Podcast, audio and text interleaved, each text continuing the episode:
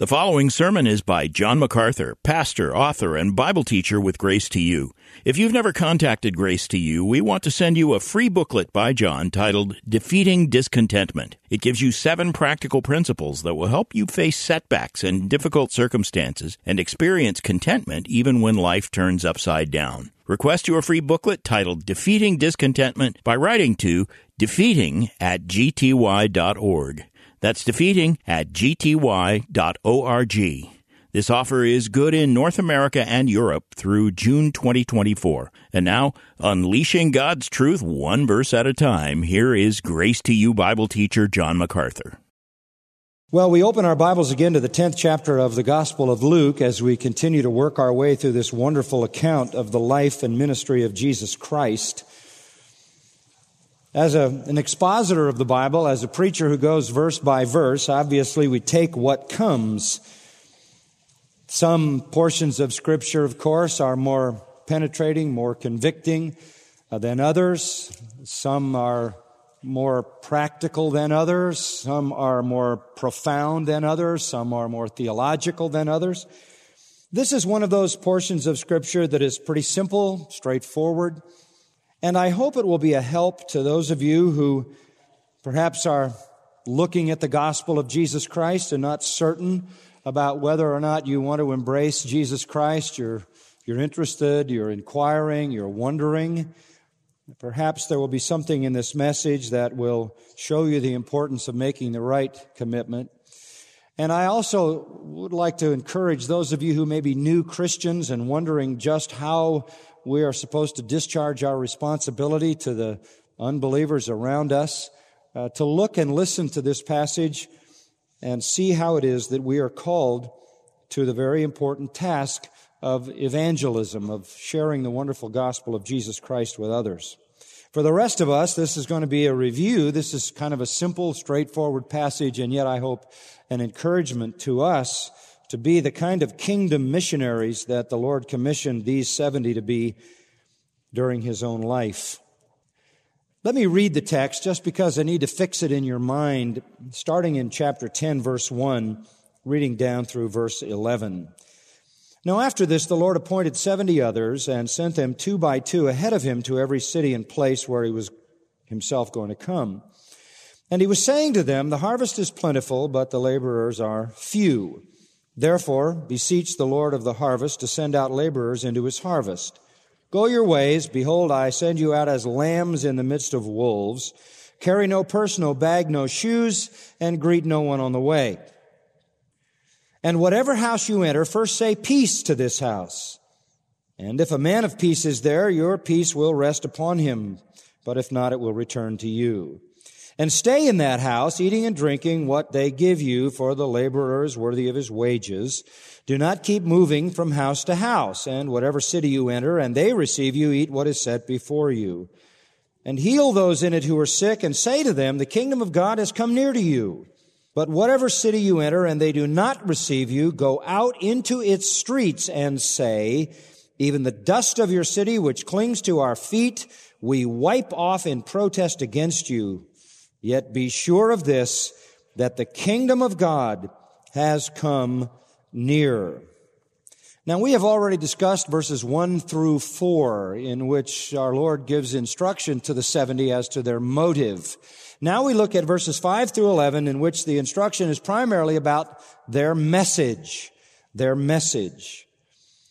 These are not the 12 apostles, as I noted. The 12 apostles have already been commissioned back at the beginning of chapter 9. But this is the last year of the Lord's life and ministry. There is less than a year left before he will be crucified. That means less than a year for the proclamation of the good news of salvation and for the king to reveal himself to people.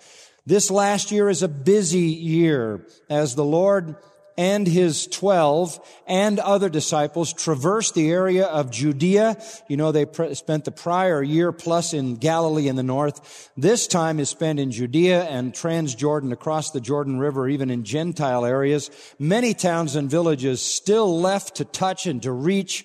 And so Jesus, wanting to reach them in the time left, calls 70 together 70 true followers of His, true believers, those who have denied themselves, taken up their cross, and genuinely followed Him. And He commissions them to go out two by two into all of these towns and villages and locations and let them know that He is coming in that direction and will, if they receive Him, visit their town. He is then going beyond the force of the 12 to add 70. As I noted last week, some manuscripts say 72. We're not sure which is accurate. Most people lean in favor of the 70. And they are sent out two by two as heralds, as announcers, as sort of forerunners like John the Baptist to go into a town to present the gospel of the Messiah and to tell the people that the Messiah himself is coming, preparing the way for him. Now, these people are sort of in a sense, um, like us. They are not the apostles. That is to say, they don't bear the unique responsibility of the apostles, that very unique high calling. Uh, as we are not apostles, since there were only 12 plus Matthias plus the apostle Paul, we don't really follow in the line of the apostles, as it were, in the progeny of the apostles, but we're more like these 70 just the large group of disciples sent out to do the work of evangelism in the world. All of us who are believers are given this responsibility to proclaim the gospel to the world around us, to tell people of our Lord Jesus Christ. So we find our instruction here applicable to our own lives and our own ministries as evangels for the truth of Jesus Christ.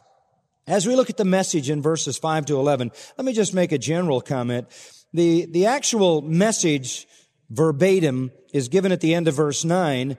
They were to say, the kingdom of God has come near to you. Verse 11, the last part of the verse, the kingdom of God has come near. Now that wasn't the whole message they gave, but that was basically the thrust of it. The kingdom is here. The kingdom is here. It is available. It is accessible. To borrow an expression from elsewhere in the Gospels, it is at hand. It is, as Jesus put it, in your midst. Or on another occasion in the 11th chapter of Luke, it is upon you. He is simply saying the kingdom is here. And we're introducing you to the king in that kingdom. You cannot have a kingdom without a king. And so the announcement is the kingdom is here because the king himself is reigning and ruling. That is the message then. It is the gospel of the kingdom. So it is designated in Matthew 4, 23. They were preaching what the Lord preached. Matthew 4:23 says our Lord preached the gospel of the kingdom, the good news of the kingdom. Back in Luke 8 1, Jesus was proclaiming and preaching the kingdom of God. The good news then is about a kingdom. Now, admittedly, we don't know very much about a kingdom in America. Never having lived under a king, and the threat of living under a king caused the American Revolution, as you know. We wanted to make sure we threw off any anticipation of England that we might come under the subjection to the king. We have lived all our lives in a republic. We've lived all our lives in a democracy. We have lived all our lives in a form of government where ostensibly the people rule through representative government, where the will of the people determines the direction of the country, where the will of the people matters, where the will of the people is consulted at almost every turn. And so for us, living in a democracy and celebrating democracy the way we do in America, celebrating freedom the way we do and wanting to export it all over the planet, celebrating the concept of individual rights and freedom the way we do, understanding a kingdom uh, may be a stretch. Now, without becoming too uh, technical, but just very simple, let me tell you what a kingdom is. Simply put, a kingdom is a realm or a sphere or a territory ruled by an absolute monarch. That is to say, it is a form of government in which the will of the people has no role. It is a form of government that is autocratic. It is a form of government that is a dictatorship. That may be a word we are more familiar with because we see it in the media. A kingdom is a domain ruled by a single monarch who has absolute sovereignty, who functions with unilateral authority, whose will is non-contradictable, authoritative, absolute. It is not representative. It is not democratic. The will of the people does not rule. The will of the people virtually has no impact. The duty of the people is to submit. The duty of the people is to obey. The duty of the people is to fall under the standards and commands that are determined by the king and do whatever it is he asks. This is true of the kingdom of God as well. God does not solicit anyone's opinions. God does not do referendums. God does not have focus groups. God does not take polls. That's why it bothers me when, when people do polls to find out how to run the church. The church is the kingdom of God. God is not polling unbelievers to determine how to run his kingdom. Now you say, well, in America, we like democracy better than a kingdom. Well, uh, I suppose from a human standpoint, democracy has its benefits, but it also has its problems, as we well know a number of those kinds of problems. Democracy has the least ability to control crime and iniquity. The democracy has the least ability to control greed and materialism because once people have figured out they can vote themselves large amounts of money out of the public treasury or on the downslide. Then they only elect the people into power who will give them more of what they want. Democracy has its problems. The greatest form of government, the purest form of government, the best form of government is a monarchy with a perfect king who's always just, who's perfectly benevolent, perfectly just, perfectly wise, perfectly powerful, and perfectly everything else. And that's the kingdom of God. The kingdom of God has come, folks, and those of us who know Christ are in it. We are in it. And the Lord Jesus Christ is our King. And when you came into that kingdom, you acknowledged it was a kingdom because you put your own will at the door when you went in, didn't you? If any man will come after me, let him what? Deny himself. It was the end of you. It was the end of your opinions. It was the end of your dreams, ambitions, hopes, and goals. And it was the beginning of your absolute submission to an absolute authority, the sovereign Lord himself, too wise to make a mistake, too loving to be unkind, and absolutely just, perfect in his judgment. What a tremendous privilege to live in a kingdom with a perfect king. And not only a perfect king, but a perfect king who discerns perfectly how to fulfill his will and whose will is that everything work together for good to those who are his subjects. So when you become a Christian, you enter a kingdom in fact, the apostle Paul in Colossians 1:13 says you're delivered out of the kingdom of darkness into the kingdom of his dear son. Lest people get the wrong idea, if you're not in the kingdom of God, that doesn't mean you're free. You're just in the kingdom of darkness. And you're under another sovereign, and that sovereign is Satan, and you're a slave to sin. Everybody lives in a kingdom. You just live in the kingdom of darkness or the kingdom of light, the kingdom of Satan or the kingdom of the Savior. You live in a kingdom. You are subject to the authority and the power of the enemy of your soul or you are subject to the authority and power of the Savior of your soul. You are either in the kingdom that ends up in hell or the kingdom that ends up in heaven. You are either a slave to sin or a servant of righteousness. Don't be under any illusion that somehow coming into the kingdom of God takes away all your freedom. You really have no freedom except the freedom to sin. You can choose your poison, that's all. This is how you must view the spiritual realities of life. We enjoy earthly democracy. It provides certain liberties for us, certain things that we enjoy. You might think it's a better way to live than living in a kingdom, but I will tell you, even a terrible kingdom, even a tyrannical kingdom, even a God-hating, Christ-hating kingdom is more likely is more likely to have in it a pure church than the kind of democratic society in which we live, where there's virtually no price for your convictions. And you might as well get used to living in a kingdom as a Christian because it's all you're ever going to know.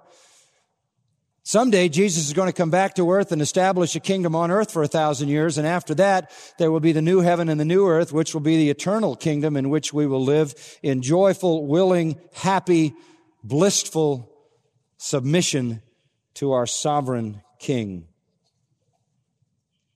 I wish when we preached the gospel, we talked more about it like that. We talk so much about sharing Christ, like you're inviting people to get in on something that's the sort of superficially enjoyable. What we're asking people to do is to come into a kingdom and submit their lives entirely to a king, an absolute monarch who has the right to determine everything without our consultation and who has revealed his will to us in the pages of the Word of God and calls on us to live in absolute submission and obedience to that revelation. It's not about your self-satisfaction. It's not about your self-promotion or your self-fulfillment. It's as we've been saying about self-submission and self-suicide. It's the end of you because you've had enough of you. You refuse to, re- to associate any longer with the person you are. You're sick of the kingdom of darkness. You're sick of the kingdom of sin and Satan. And you are now ready to submit yourself to the benevolent, gracious, loving Lord and King Jesus Christ who will give you forgiveness of your sins and the promise of eternal blessing in his perfect kingdom. There is a sense in which God is king over the whole universe. His kingdom rules over all, Psalm 103 says. But we're not talking about that sort of universal kingdom, the realm of his creation. We're talking about the spiritual kingdom in which he rules over the souls of those who have come to him through Christ. This is what we preach. But we preach a kingdom and nothing less, and we preach a king and no one less, and this king is an absolute monarch. That is why it says in Romans 10 that if you want to be saved, you must confess Jesus as what? Lord. And Lord is the name above every name. Lord is the name at which every knee bows. Lord is a synonym for king. The 70 then went to preach the kingdom. When we preach, we usually use the word gospel. We say we preach the gospel, we give witness to the gospel, and that's right. Gospel is uh, used a hundred times in the New Testament, so it's the right biblical word. And it means good news. And the news is good. The news is very good. Your sins can be forgiven. You can be reconciled to God. You can come into a relationship with God, which is blissful and joyful and, and provides everything we need both in time and eternity. God becomes your friend. God becomes your comforter. God becomes your sustainer, your supporter. God becomes your very life. God one day takes you through death out the other side into the eternal home that He's prepared for you. It's good news. But it is good news news about a kingdom and a king, and it must be viewed that way. And so the 70, as we must, went out to talk about the kingdom of God and the king. And of course, there were two possibilities. Either people said yes to the good news of the kingdom, or they said no. And that's what comes out in this very simple little passage. The message of the kingdom and the gospel of the kingdom is either for peace or punishment. Just two points to the message this morning. Peace or punishment. Very simple, very straightforward. You believe the message and you receive peace, peace with God, with all of the eternal benefits that come along. Or you reject the message and you receive punishment, punishment from God with all the eternal terrors that come along. Now, as we noted last time, just looking back at the text, the Lord sent the 70 out two by two. There were certain attitudes they needed to have. We went over those last time. They then were to proclaim this message. And we see here exactly how each of those two options might unfold as the Lord prepares them for this mission. Let's look at the first one. The positive response to the kingdom message, which brings peace. Verse 5. Whatever house you enter, first say peace to this house. Now, let me stop you there for a minute. Uh, this is pretty simple, and yet I need to kind of fill in so you know what's going on here. Because as often in the scriptures, particularly in the accounts of the gospels, you get a kind of a summary and you have to look a little deeper to see the full intent of these things. Whatever house you enter, remember the 70 were itinerant preachers. They were sent out because the judgment harvest was coming and there weren't very many laborers. So the Lord calls 70 and he sends them out two by two and their labor is to go into the harvest. That is into the, into the lives of those people who are headed toward judgment. Realizing verse three that they would be like lambs in the midst of wolves. In other words, there was going to be a lot of hostility and a lot of rejection to the gospel of the kingdom as there still is. But he says to them in verse four, carry no purse, no bag, no shoes, greet no one on the way. You don't take any money. You don't take any supplies. You don't take any food. You don't even take extra sandals. You go dependent because I want you to learn you can depend on me and I'll meet your needs. These itinerant preachers would go into every town, virtual strangers. Most of them were Galilean, not Judean. People wouldn't know them. They weren't supposed to stop and make relationships. They were going. Time was short. They had to cover a lot of towns. It's not about social amenities. It's not about quote unquote friendship evangelism. It's about preaching the message clearly. Don't stop to make friends and acquaintances. You're going to be dependent on whoever will receive you. By the way, when the Lord commissioned the twelve, that commissioning is recorded in uh, Luke 9, but also in Matthew 10. And in Matthew 10, he gave similar instructions to the 12 when he sent them out into whatever city or village you enter, inquire who is worthy in it and abide there until you go away. Soon as you go into a town, find out who's worthy. We have the same thing in verse 5. Whatever house you enter, first say, peace be to the house. That's how you find out who's worthy. Now, what did it mean in Matthew 10, worthy? Well, somebody worthy of the message. Who is worthy of the message? Well, we would say someone in the vernacular of the New Testament, like uh, Simeon, who was looking for the consolation of Israel, who was looking for the redemption of Israel, who was living in the midst of messianic hope. We would say in the parlance of Romans 2, a true Jew who is one inwardly.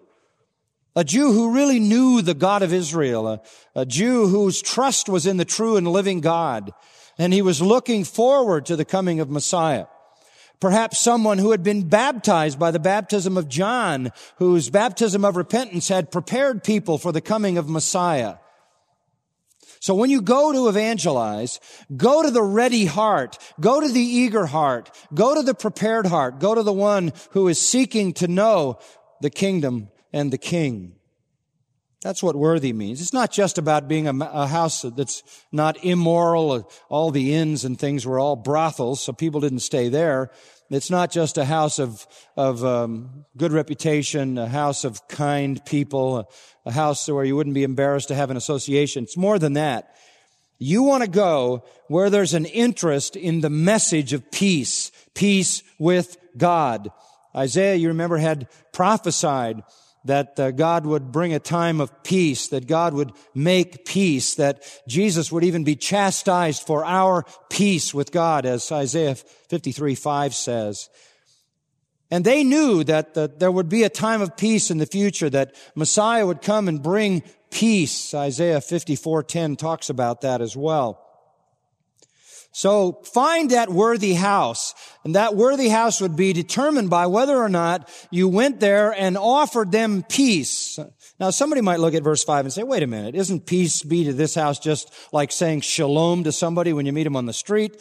I mean, aren't you getting carried away and maybe loading this with too much content? No, and I'll show you why as we look at the next verse.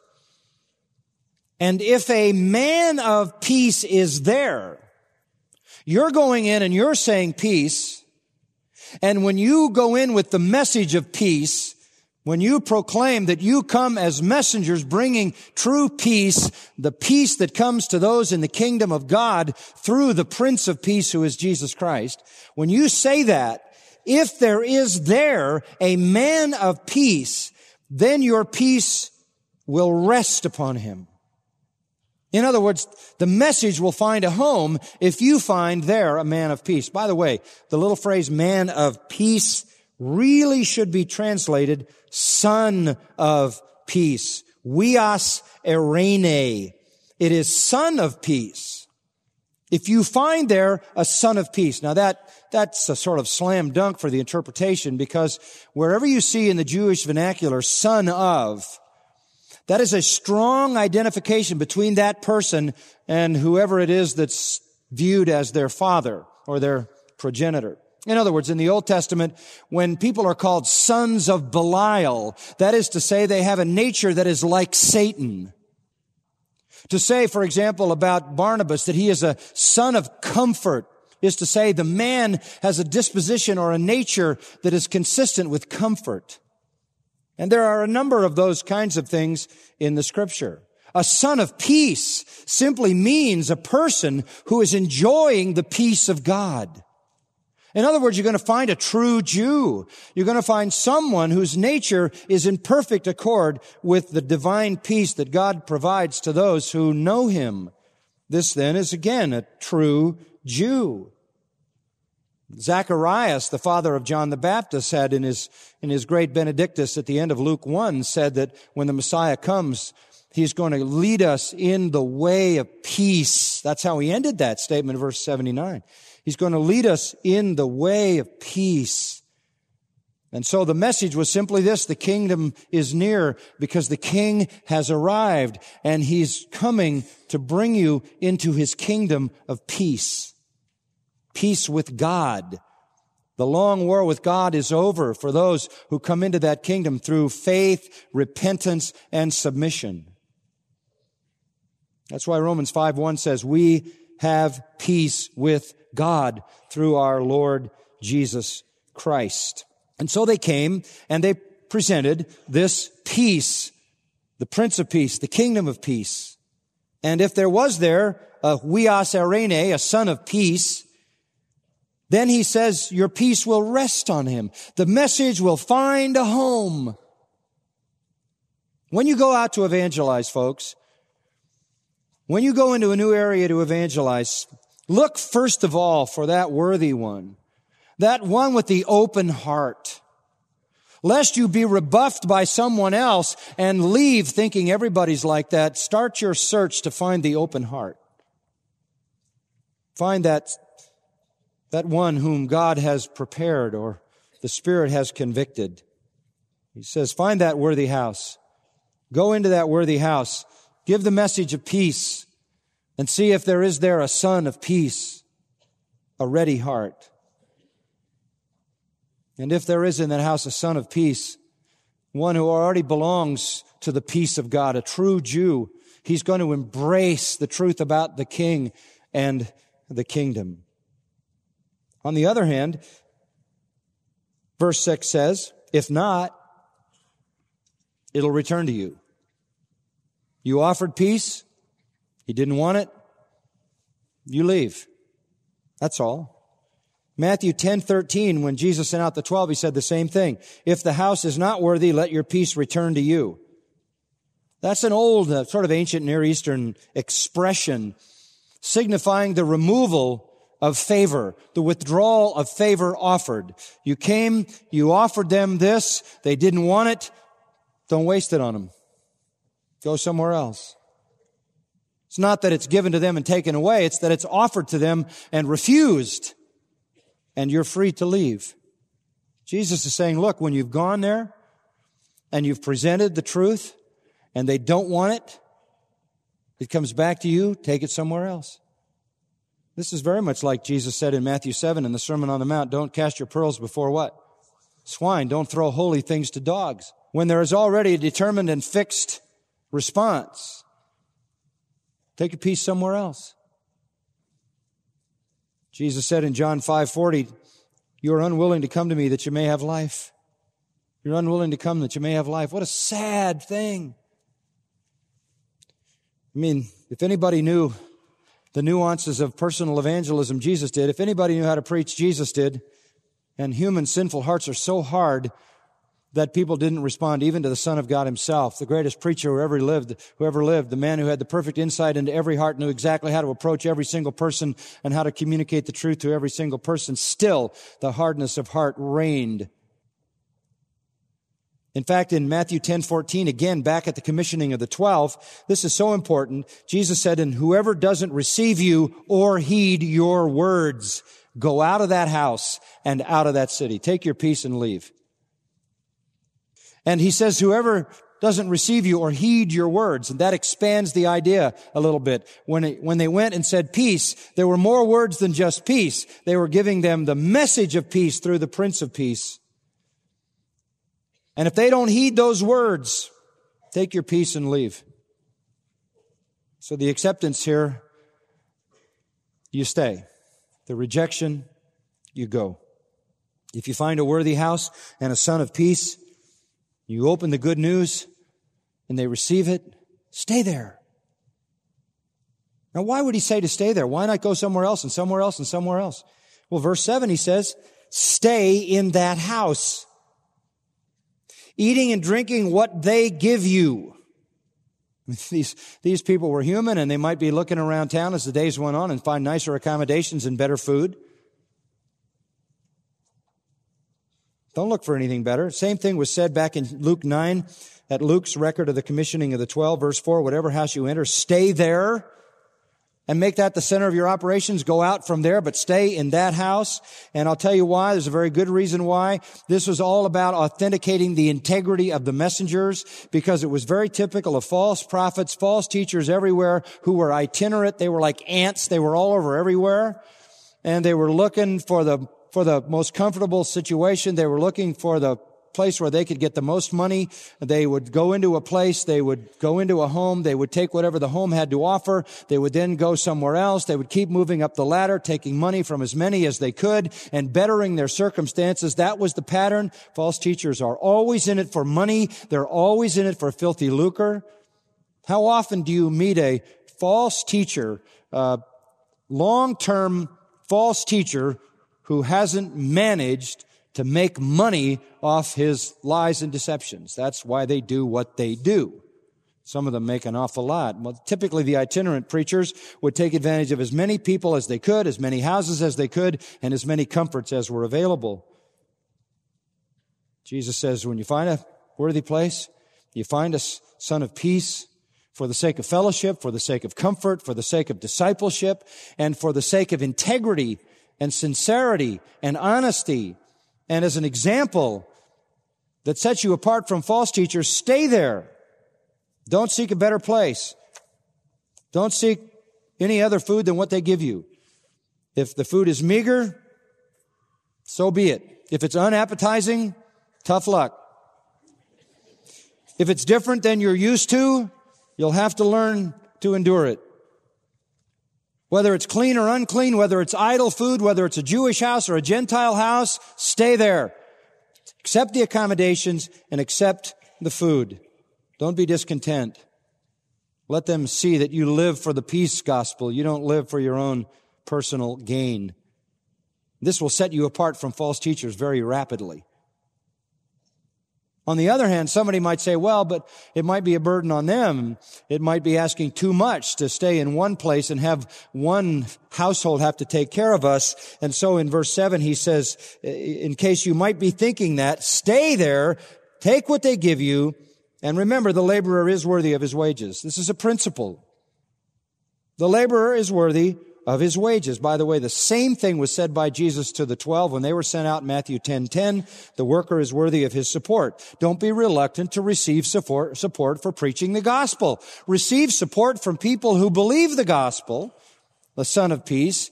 They should support you. You are laboring at the greatest work in the world. The laborer should be supported. That is a, also a reminder to the church in 1 Timothy 5, 17 and 18 that elders and pastors should be supported. Those who preach the gospel also, 1 Corinthians 9 says, should live of the gospel. Those who do the work of the Lord should be sustained and supported in that work. It's good for people to learn to do that. Whoever is taught should share, as Galatians says, in all good things with the one who taught him. That's a principle. So don't be reluctant to take that. Don't use that excuse to get some better food or a better bed. Stay there. And he adds, do not keep moving from house to house. A little bit of cynicism in that. That's what the false teachers did. To get as much as they could from as many as they could. So there was going to be a credibility issue here. The message was the right message, but why are the people going to believe it? First of all, they're going to see that there's something about these people that is completely different than what they're used to in itinerant preachers and teachers. There's a life integrity. There's a selflessness that's not normal. He goes beyond the house to the city in verse 8. Whatever city you enter and they receive you, eat what is set before you. You go into a city, it might be a Gentile city, it might be a Jewish city, whatever it is, and the whole city might receive you. There could be some cities where the influence of godly people has pervaded the city, uh, so that there's a whole city that is open to the gospel of peace. I guess you could say a whole town of sons of and daughters of peace. And if you find such a place, go there and just take whatever they give you. Eat whatever they give you. Don't be picky. Don't demand this or that. Don't ever give any impression that this is about you. You know, when that translates into ministry today, it's a good thing to remind young people who are going out into ministry or going on short-term mission teams or going out to do evangelistic work.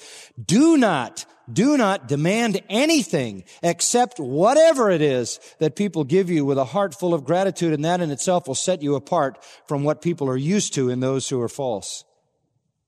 Don't ever set a price on your ministry. Don't ever demand a certain kind of accommodations. Don't ever demand a certain kind of food. Don't ever demand a certain kind of care, a certain kind of treatment. Go because you're going in the name of Jesus Christ to preach the gospel of peace and it's not about you, it's about the gospel.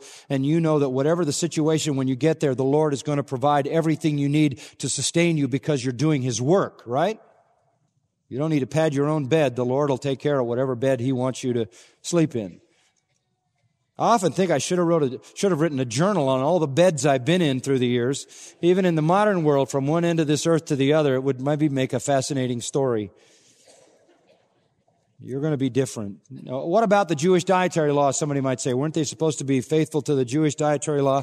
Not anymore. That's all passing away. Jesus already has taught. It's not that which goes into a man that defiles him, right? It's that which comes out of the man that defiles him. It's what's in his heart that defiles him. And Jesus already setting aside those dietary laws. Jesus already doing things, uh, eating food without washing his hands, ignoring the rabbinical ceremonial washings. Jesus doing whatever healing wanted to do on the Sabbath day, as it were, spurning the traditions that had grown around the Sabbath.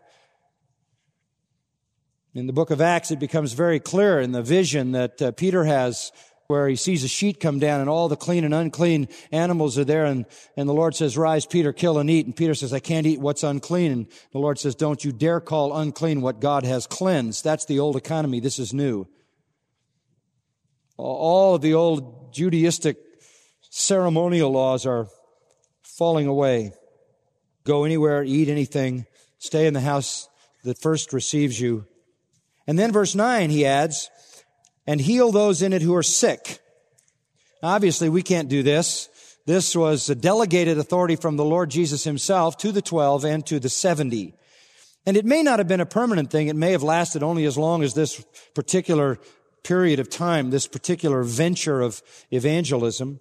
We do know that they had the power to heal because Jesus says that here. And down in verse 17, the 70, when they came back from their first trip, said, Lord, even the demons are subject to us in your name. So they had the power to cast out demons as well as heal the sick. Why did the Lord delegate that power to them? Very clear, because they were itinerant preachers. How do the people know they're telling them the truth, right?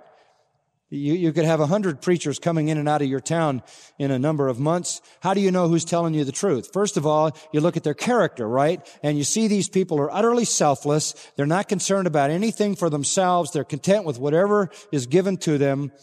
Secondly, they have this amazing power to heal and cast out demons, which nobody else has, and that authenticates their message. So first of all, their character is verified in their contentment with whatever's given them, and then their message or their content is verified by virtue of supernatural miracles and powers. And that's what I was reading in Hebrews chapter 2 today, that the message of the gospel, the salvation we shouldn't neglect, was confirmed by signs and wonders and miracles.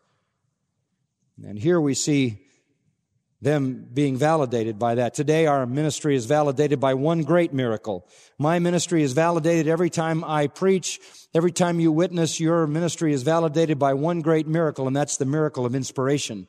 That's the miracle of the Word of God against which your message can be always compared to see if it's true. Then he says, at the end of verse 9, and say to them, the kingdom of God has come near to you. This is your message. You preach that the kingdom has come near. The kingdom is at hand in the words of Matthew 4:17. In the words of Luke 11:20 as I said earlier, the kingdom has come upon you. It's here because the king is here. It has arrived.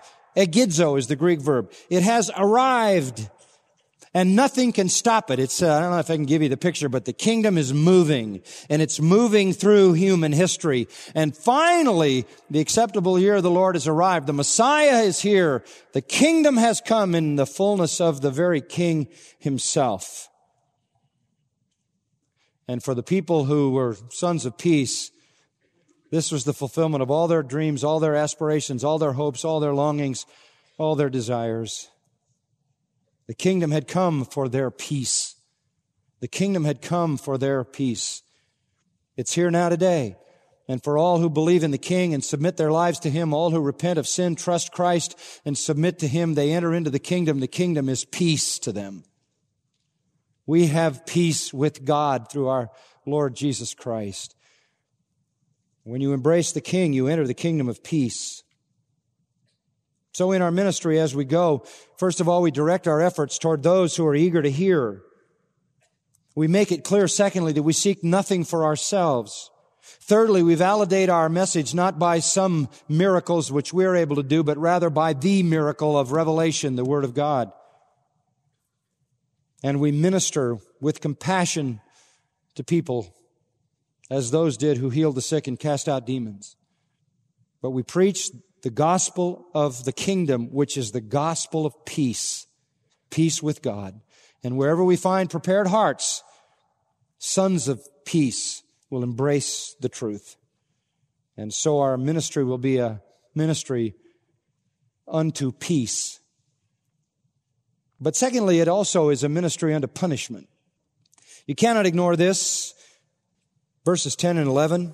It's a brief passage, direct, straightforward but it presents the other side. Where there is not reception of the king and his kingdom, but rejection, the kingdom brings not peace, but punishment. Verse 10. But whatever city you enter, and they do not receive you, that's going to happen. You're going to go to places they won't receive you. We already saw one back in chapter 9.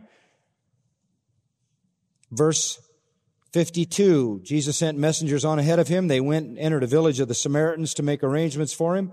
They did not receive him. James and John said, Do you want us to call down fire from heaven and burn him to a cinder? And Jesus simply turned and went to another place. There were going to be towns like that that wouldn't receive him, where the pervasive influence of wicked people had conquered the village or the town. When you go to that place, and the assumption is you've given the message, because how are they going to be rejecting you until you've given the message? So you go into the town, you give the message, you proclaim the kingdom, and they receive you not. Here's what you do. Don't steal away quietly in the night. Go out in the streets and say, go right into the middle of the street in that place and make a public announcement. Expose that rejection at the widest level possible. The idea is not to pronounce some quiet judgment on rejectors, but a public judgment. Declare openly God's absolute displeasure with that rejection. Make it as public as it possibly can be made. And make it known that they have rejected the king and the kingdom of peace and then say this, verse 11. even the dust of your city, which clings to our feet, we wipe off in protest against you. Can you imagine that vivid thing going on? They stand in the middle of the town, wiping off the dirt from that town from their feet. That in the ancient Near East was the most demonstrative expression of disdain. When the Jews went into a Gentile country and came back, they shook the dust off their garments. They washed the dust, dust off their feet so they didn't bring Gentile dust into the holy land. That showed their hatred, their disdain for the Gentiles. And here are the servants of the king, the kingdom messengers, missionaries who came in with a message of grace and a message of peace and a message of salvation, and they leave town with a message of judgment, of warning, of condemnation, of disdain, a message literally of punishment. We will have nothing to do with you and symbolically, of course, neither will the king accept to treat you in the same way, with the same disdain and the same rejection that you have treated him. If they don't receive you means, as Back in chapter 9 verse 5, as for those who do not receive you, as you go out from that city, shake off the dust from your feet as a testimony against them. The apostles did it, and now the 70 are doing it. Show God's displeasure openly before the whole town, and do it with an object lesson. Why would they, why would they do that? That is a final call. That is a last effort. That is an end gesture a last appeal. Nothing left to say because they rejected what was said. Just tell them that they are being rejected by the king that they themselves have rejected. Do this in protest against you, or better, as a testimony against you. It is literally the testimony of God against those rejectors that they are acting out. You can't let people sort of come into the church and hear the gospel or go to them and give them the gospel and then they don't receive and quietly go away. It demands a strong, final gesture, effort, proclamation of the reality of the implications of that rejection. That is the last appeal, you see. You have to understand what you're doing.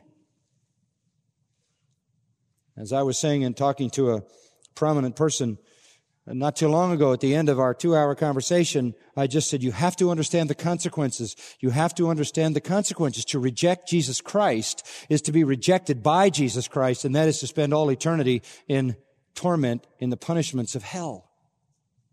I don't discharge my responsibility if I don't say that. That in itself, while a statement of judgment is also a last appeal. So this is the message and this is the messenger's responsibility.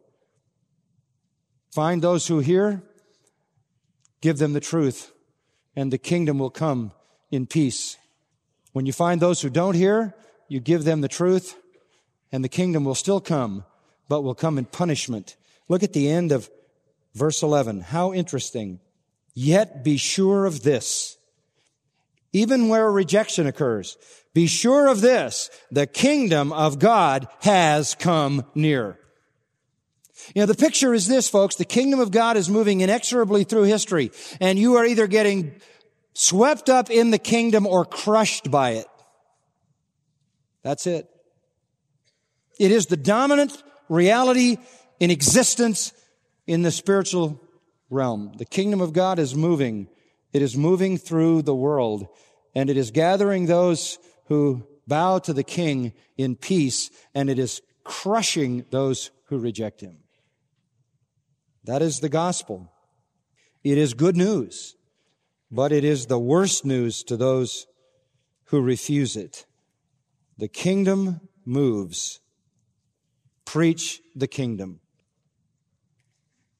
There's no effort to change the strategy. There's no effort to, nothing here that says, well, you know, if they reject you, go back and retool the gospel. Hang around and make some friends. Doesn't say that. Give the gospel. The gospel is the gospel. When heard, is either believed or rejected. When believed, it brings peace. When rejected, it brings punishment. But be sure of this. You will not avoid the kingdom. You will not avoid the king. Every human being who ever has lived on the planet will stand one day before the king. And either that king will say, enter into the joy of your Lord, or he will say, depart from me, you workers of iniquity. But he will render the final judgment on everyone because there's only one king in the world. There's only one king in the universe the King of kings and Lord of lords.